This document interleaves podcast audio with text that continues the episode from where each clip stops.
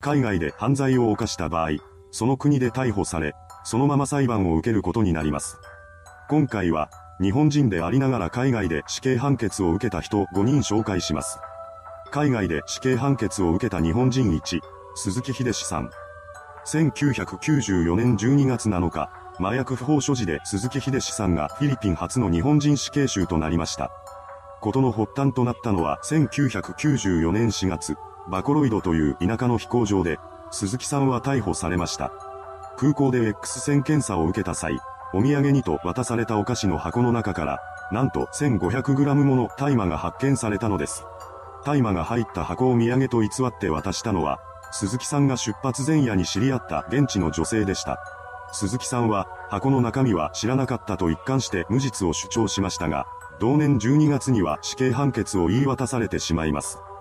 国によって罪の重さは違いますが、フィリピンにおける薬物の不法所持は終身刑や死刑になる可能性がある重罪なのです。日本大使館を頼った鈴木さんでしたが、大使館の対応は幸運でした。事情はわかりました。しかし失礼ながら、この国やタイなどの東南アジアでは、そうした事件を起こした全ての人が知らなかったと言います。無実と言われるのなら弁護士を雇って裁判で勝てばいいと思いますが、そうして大使館が何かしらの手助けをしてくれることもなく、翌年の1995年6月6日には、バコロイドから首都マニラのあるルソン島のモンテンルパ刑務所に移送され、そこでの服役が決まります。鈴木さんは入所直後、死刑囚専用島に収容されました。そこには凶悪事件を起こしたフィリピン人死刑囚数百人が待ち構えていたのです。この刑務所は国が運営する刑務所であるにもかかわらず、囚人たちは家賃を払わなくてはなりません。さらに衣類、電気、水道など、その他の生活必需品も有料です。そのため金のない者は怪我や病気をしても入院すらさせてもらえず、そのまま死を待つことしかできません。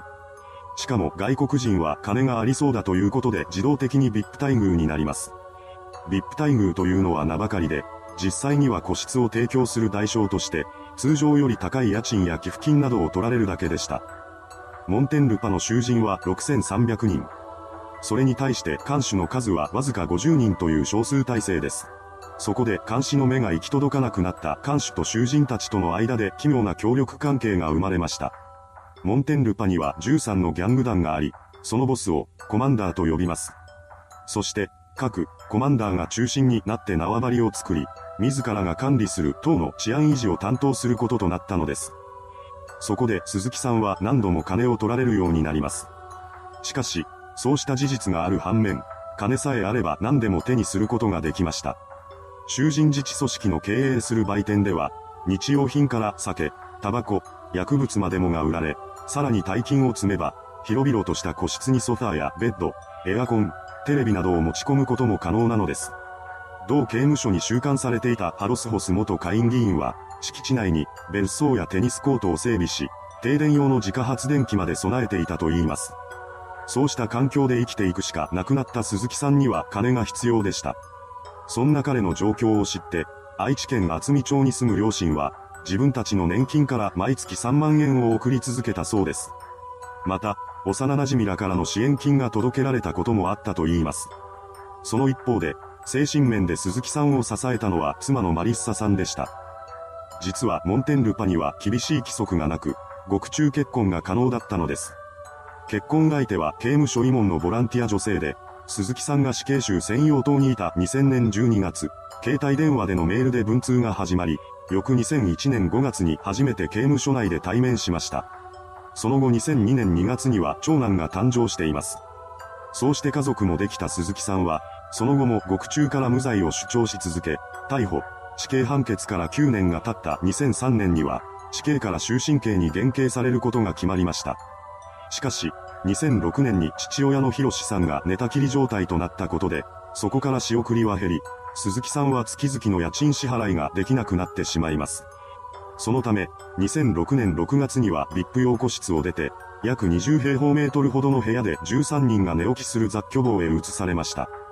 そこからさらに4年が経った2010年、アロヨ大統領が罰金100万ペソを条件に恩赦を決定し、鈴木さんは晴れて釈放されることとなったのです。モンテンルパ刑務所を出所した直後、罰金の支払いが確認できるまでは出国させれないということで彼はフィリピン入国管理局に再拘束されます。それから首都圏タギッグ市内の同局収容所に身柄を移送された後に罰金100万ペソの支払いが終わったため、日本に強制送還されました。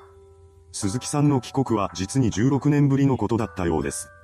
この帰国には服役中に知り合った妻と、生まれた子供も同行しました。鈴木さんはフィリピンの入国管理施設を出る際、とても幸せです。母親や友達、16年間支えてくれた支援者と会いたいと話し、空港で出迎えた友人に対しては、やっと帰れた。一日も早く父の墓参りに行きたい。母にも辛い思いをさせたと話したと言います。また、無実なのにもかかわらず、長期にわたって拘束されたことについて、無実でも、外国では十数年を無駄にすることもあると訴えたいと語っています。海外で死刑判決を受けた日本人に、武田照夫、武田照夫は愛知県名古屋市出身の元暴力団員で、密輸グループの元締めを務める男でした。2000年から日本人、中国人混合の強盗団を結成し、度重なる強盗事件を起こしています。このグループによる被害額は6億円に上ると言われており、その凶悪性は計り知れません。ただ、それだけ派手な犯行を続けていれば警察からも目をつけられることとなります。当然ながら捜査の手は彼に迫っていきました。武田自身もそれを察知していたのか、窃盗、強盗傷害容疑で指名手配される直前の2002年に中国へと逃亡しています。そうして逃亡した先の中国でも彼は薬物を売りさばいていました。その結果、武田は中国当局からもマークされることとなります。そして国外逃亡から2年後の2004年6月、彼は広東省のホテルで違法薬物約 3.1kg を所持していたところを警察に押し入られ、その場で現行犯逮捕されることとなりました。それから武田は現地で裁判にかけられることとなり、2007年1月に大連市中級人民法院で死刑を言い渡されたのです。これを受けて、判決を不服とした彼は控訴しています。しかし、第一審判決から1年も経たない2007年8月に大連市小高級人民法院は控訴を棄却しました。その後、彼は1995年に東京都八王子市のスーター、南平大和田店で発生した未解決事件について、犯人に関する情報を知っていると暴露しました。この衝撃の発言を受け、2009年9月に日本から捜査員が中国に派遣されています。そうして日本の警察による事情聴取が行われたのですが、新たな手がかりが見つかることはありませんでした。そのため捜査本部は武田が南平事件に関与していた可能性は極めて低いとし、事情聴取は終了されています。それから1年も経っていない2010年4月9日、武田の刑が執行されました。海外で死刑判決を受けた日本人3、鵜飼博則。鵜飼博則は前に話した武田照夫の共犯とされています。武田から受け取った薬物を日本へ密輸しようとしたところを見つかり、そのまま逮捕されました。そして彼は武田よりも早い2006年12月に大連市中級人民法院で死刑判決を受けています。判決を不服として迂回は控訴したのですが、2007年8月に大連市小高級人民法院はそれを棄却しました。その後、彼は武田と同じく2010年4月9日に刑を執行されています。海外で死刑判決を受けた日本人4、森正夫。森正夫は福島県相馬市出身の日本人で、密輸グループの末端運び屋として活動していました。2003年7月、当選国際空港で関西空港行きの中国南方航空機に搭乗前、ビニール袋5個に詰めた薬物 1.25kg を腰ベルトに隠しているところを見つかり、彼はその場で逮捕されたようです。なお、この薬物は前に話した武田が仕入れたものだと言われています。同情しようとしていた共犯者は逃亡し、森だけが捕まりました。ただ、彼は武田のような元暴力団組員ではなく、無職の定年退職者だったそうです。取り調べの中では、退職後の生活費に困り、密輸のバイト報酬約30万円で請け負っていたと話していました。そのようにして密輸への関与は認めたものの、あくまでも密輸は未遂であり、自分は末端の運び屋でしかないと彼は主張してきます。その目的は減刑でした。森は判決を受けてすぐに控訴しています。しかし2007年10月に信用死傷高級人民法院で控訴は棄却されてしまいました。また、一審での死刑判決後、彼は信用の日本総領事館担当者から原刑嘆願書について面会を受けたのですが、そのまま放置されてしまいます。どうやら日中関係の悪化などを理由に進展しないまま刑が確定したようです。その後、武田、鵜飼らと同じく、2010年4月9日に刑が執行されました。海外で死刑判決を受けた日本人後、竹内真理子。2009年10月、竹内真理子はクアラルンプール国際空港におよそ4キロの薬物が入ったスーツケースを持ち込んだとして、逮捕・起訴されました。東南アジアにおいて薬物の持ち込みは無期懲役か死刑かのどちらかになっても仕方がないほどの重罪であり、その中でもマレーシアは特に厳しく、密輸で有罪が確定した場合は一律で死刑が適用されるのです。竹内は、知人に頼まれて荷物を運んだだけで、中身は知らなかった。そこをきちんと評価していただければと思うと話し、無罪を主張し続けました。しかし、逮捕時の状況から虚偽の供述だと判断されることになってしまったようです。というのも、逮捕時彼女は荷物の底に薬物を隠しており、さらには携帯電話を4つも持っていました。その上、竹内は荷物の底に薬物を隠していたことも、携帯電話を4つも所持していた理由も説明できなかったのです。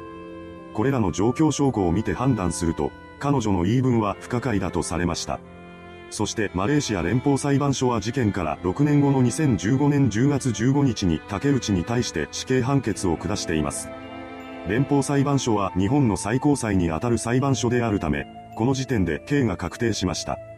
しかし、それから4年後の2019年、竹内の刑が執行される前にマレーシア政府は衝撃の発表をします。それは重大犯罪に対する死刑の強制適用を廃止する方針を固めたというものでした。